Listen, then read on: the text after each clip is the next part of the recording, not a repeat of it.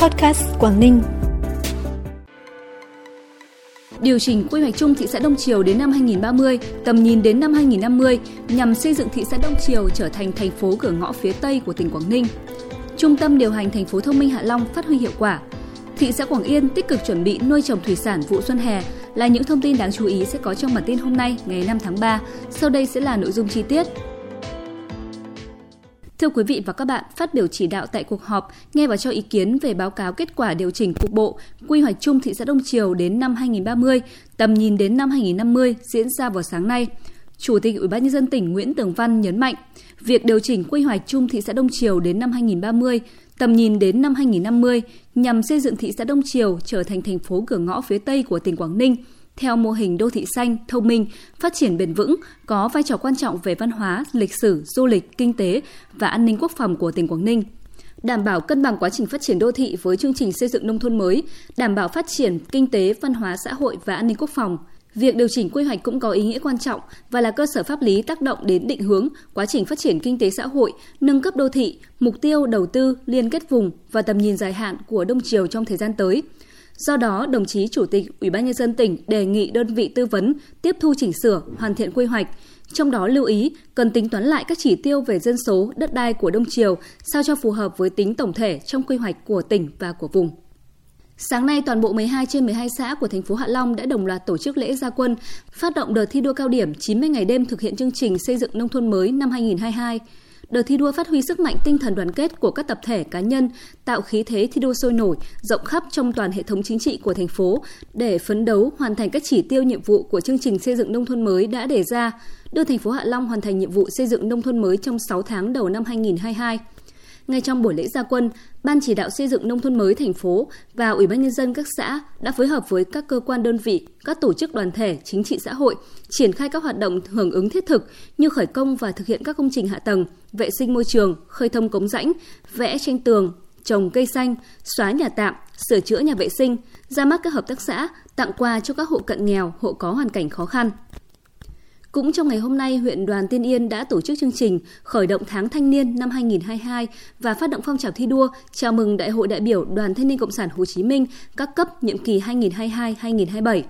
Với chủ đề Tuổi trẻ sáng tạo, trong tháng thanh niên năm nay, Đoàn thanh niên các xã thị trấn trong huyện sẽ tập trung tổ chức các hoạt động như vệ sinh môi trường, thu gom, phân loại rác thải tại các điểm công cộng, khu dân cư, tuyên truyền phòng chống dịch COVID-19, tình nguyện vì an sinh xã hội, đẩy mạnh các hoạt động tuyên truyền, giáo dục thanh thiếu nhi, tư vấn hướng nghiệp, giới thiệu việc làm cho đoàn viên thanh niên, phát động mỗi đoàn thanh niên cơ sở đảm nhận thực hiện ít nhất một công trình phần việc thanh niên. Ngay sau lễ phát động, các đại biểu và đông đảo đoàn viên thanh niên đã tham gia trồng 500 cây hoa mẫu đơn tại nhà bia tưởng niệm các anh hùng liệt sĩ xã Đông Ngũ. Đồng thời, huyện đoàn Tiên Yên đã trao tặng túi thuốc an sinh trị giá 2 triệu đồng cho năm thanh thiếu nhi có hoàn cảnh khó khăn bị mắc COVID-19 trên địa bàn xã Đông Ngũ. Ban vận động tình nguyện hiến máu thị xã Quảng Yên phối hợp với khoa huyết học Bệnh viện Việt Nam Thụy Điển Uông Bí ngày hôm nay cũng tổ chức Ngày hội hiến máu tình nguyện đầu xuân 2022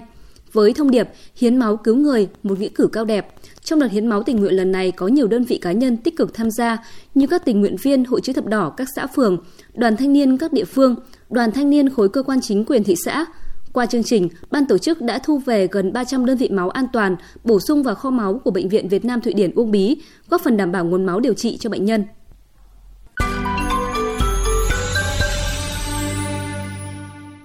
Thành phố Hạ Long đang vận hành thí điểm trung tâm điều hành thành phố thông minh IOC với nhiều tiện ích trong quản lý nhà nước, phục vụ người dân, doanh nghiệp trên địa bàn.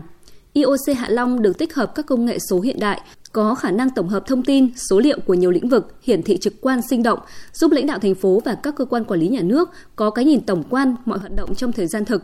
Hiện đã có gần 600 camera giao thông và camera giám sát an ninh trật tự trên địa bàn thành phố Hạ Long được tích hợp đến trung tâm điều hành thành phố thông minh. Hệ thống trí tuệ nhân tạo sẽ tự tổng hợp, phân tích các hình ảnh, phát hiện nhanh và chính xác các vi phạm, đưa ra cảnh báo và hướng xử lý đến từng cơ quan quản lý có liên quan một cách nhanh chóng thành phố Hạ Long cũng đã triển khai ứng dụng Hạ Long Smart trên điện thoại thông minh, tạo ra kênh tương tác trực tuyến linh hoạt giữa người dân và chính quyền.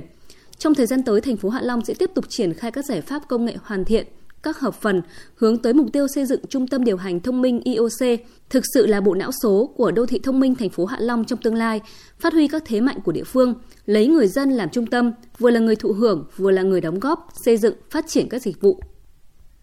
để chuẩn bị cho vụ nuôi trồng thủy sản xuân hè, đến thời điểm hiện tại, 100% diện tích nuôi trồng thủy sản trên địa bàn thị xã Quảng Yên đã và đang được cải tạo, chuẩn bị các điều kiện phục vụ cho thả giống tôm sú, tôm thẻ chân trắng và cua biển khi thời tiết ấm dần. Vụ nuôi trồng thủy sản xuân hè năm 2022 dự kiến thị xã Quảng Yên thả nuôi với diện tích 4.500 ha, trong đó 4.300 ha nuôi nước lợ, tập trung các loại tôm sú, tôm thẻ chân trắng và cua biển nhuyễn thể. 200 ha nuôi cá nước ngọt. Sản lượng nuôi trồng thủy sản dự kiến cả năm là 23.620 tấn. Để vụ nuôi năm 2022 đạt kết quả, thị xã Quảng Yên cũng đã tăng cường công tác chỉ đạo, khuyến cáo về lịch thời vụ, tăng cường công tác quản lý nhà nước về con giống, thức ăn, vật tư hóa chất, chế phẩm trong nuôi trồng thủy sản đảm bảo chất lượng, quản lý chặt chẽ các vùng nuôi, ngăn chặn nuôi tự phát, phối hợp trong công tác quan trắc cảnh báo môi trường và bệnh dịch trong nuôi trồng thủy sản nhằm cảnh báo và xử lý kịp thời, hạn chế rủi ro cho người dân. Công an thành phố Hạ Long, tỉnh Quảng Ninh đang điều tra làm rõ hành vi của một nam thanh niên mang ba lô, dọa có bom và yêu cầu nhân viên ngân hàng đưa tiền. Theo thông tin ban đầu, vào khoảng 13 giờ 30 phút ngày 4 tháng 3, tại một chi nhánh ngân hàng ở khu 5, phường Bãi Cháy, thành phố Hạ Long, một nam thanh niên đem theo chiếc ba lô vào ngân hàng và hô có bom với mục đích cướp tiền. Sau đó, đối tượng trèo lên quầy giao dịch định tiến vào trong lấy tiền nhưng không được. Thấy thế nhân viên đã bấm còi báo động, đối tượng liền bỏ chạy. Khi qua vị trí quầy lễ tân, đã lấy đi chiếc điện thoại di động iPhone 12 đang để trên bàn của nhân viên ngân hàng. Khi đối tượng chạy ra ngoài đường bị bảo vệ ngân hàng và nhân dân bắt giữ, lực lượng công an phường và thành phố Hạ Long cũng đã có mặt kịp thời để đưa đối tượng về trụ sở lấy lời khai, bảo vệ hiện trường, an ninh khu vực. Ban đầu đối tượng khai tên là Trần Quang Minh, sinh năm 1986, trú tại số 6 trên 5, đường 59, phường 14, quận Gò Vấp, thành phố Hồ Chí Minh. Đối tượng mới tới thành phố Hạ Long từ ngày 23 tháng 2 vừa qua, do chưa tìm được việc làm, nợ nần nhiều nên liều đi cướp ngân hàng để trả nợ.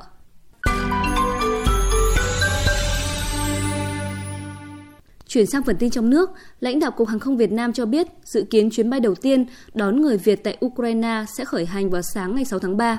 Đến trưa ngày 7 tháng 3 sẽ về đến Hà Nội, chậm hơn một ngày so với dự kiến ban đầu. Hiện nay có khoảng 430 người có nguyện vọng về nước từ Romania có 750 công dân từ Ukraine nhập cảnh Ba Lan. Tuy nhiên, số lượng người có nguyện vọng về nước chỉ khoảng 100 người. Số còn lại muốn đi nước thứ ba hoặc quay về Ukraine khi tình hình ổn định.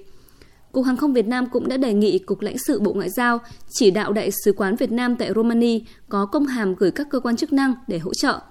Lãnh đạo Cục Hàng không Việt Nam cho biết thêm, hiện nay số lượng công dân có nhu cầu về nước từ Ba Lan chưa nhiều, nên có khả năng chuyến bay từ Ba Lan sẽ được điều chỉnh ngày bay nếu thiếu nhiều số người. 96% người dân phụ huynh đồng tình tiêm vaccine COVID-19 cho trẻ từ 5 đến 11 tuổi. Đó là kết quả khảo sát của Ban tuyên giáo Trung ương, Bộ Y tế, phối hợp với Bộ Giáo dục và Đào tạo thực hiện. Cơ bản là người dân quan tâm đồng tình, trong đó tỷ lệ người dân phụ huynh đồng tình cao chiếm 78%, đồng tình chiếm 17%. Chính phủ đã có nghị quyết cho mua vaccine với số lượng 21,9 triệu liều, tiêm cho khoảng 11,8 triệu trẻ em. Thủ tướng đã có quyết định cho Bộ Y tế mua theo cơ chế đặc biệt, theo Điều 26 của luật đấu thầu. Tin quốc tế, bắt đầu từ hôm qua, Đức mở cửa trở lại các dịch vụ nhà hàng, quán bar, cà phê và khách sạn cho cả những người chưa tiêm chủng. Đây là bước thứ hai trong lộ trình 3 bước nhằm nới lỏng các biện pháp hạn chế phòng chống dịch. Theo đó, những người chưa tiêm chủng có thể đến nhà hàng hoặc những địa điểm không gian công cộng. Các câu lạc bộ đêm và vũ trường cũng được phép mở cửa trở lại. Ngoài ra, các quy định về số lượng người tập trung cùng lúc tại một địa điểm cũng đang được nới lỏng kể từ hôm qua. Các không gian công cộng trong nhà có thể sử dụng 60% công suất với mức tối đa 6.000 người, trong khi các hoạt động công cộng ngoài trời có thể lên đến 75% công suất với tối đa 25.000 người. Điều này chủ yếu sẽ áp dụng cho các trận đấu bóng đá và các buổi hòa nhạc.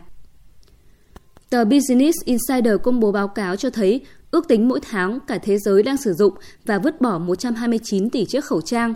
Con số tương đương với 3 triệu chiếc khẩu trang bị vứt ra môi trường mỗi phút, trở thành rác thải khó phân hủy và gây hại cho các loài sinh vật. Khi nhiều biến thể dễ lây truyền như Delta và Omicron xuất hiện, chúng đã khiến các cơ quan y tế công cộng thúc đẩy việc sử dụng các loại khẩu trang y tế chuyên dùng như KN95 và N95. Nhu cầu cho khẩu trang thậm chí còn tăng theo tiến trình của đại dịch. Tính riêng tại Anh, một nghiên cứu vào tháng 12 năm 2021 cho thấy lượng tiêu thụ khẩu trang dùng một lần đã tăng đến 9.000%. Ngay sau khi bị vứt bỏ, khẩu trang sẽ trở thành một loại rác thải Nghiên cứu cho thấy khẩu trang dùng một lần có thể giải phóng các loại hạt nano silicon, các kim loại nặng như trì, cadimi, đồng và thậm chí cả thạch tín, gây hại cho sức khỏe của con người và cả môi trường. Thông tin vừa rồi đã khép lại bản tin hôm nay. Cảm ơn quý vị và các bạn đã quan tâm đón nghe. Xin kính chào tạm biệt và hẹn gặp lại.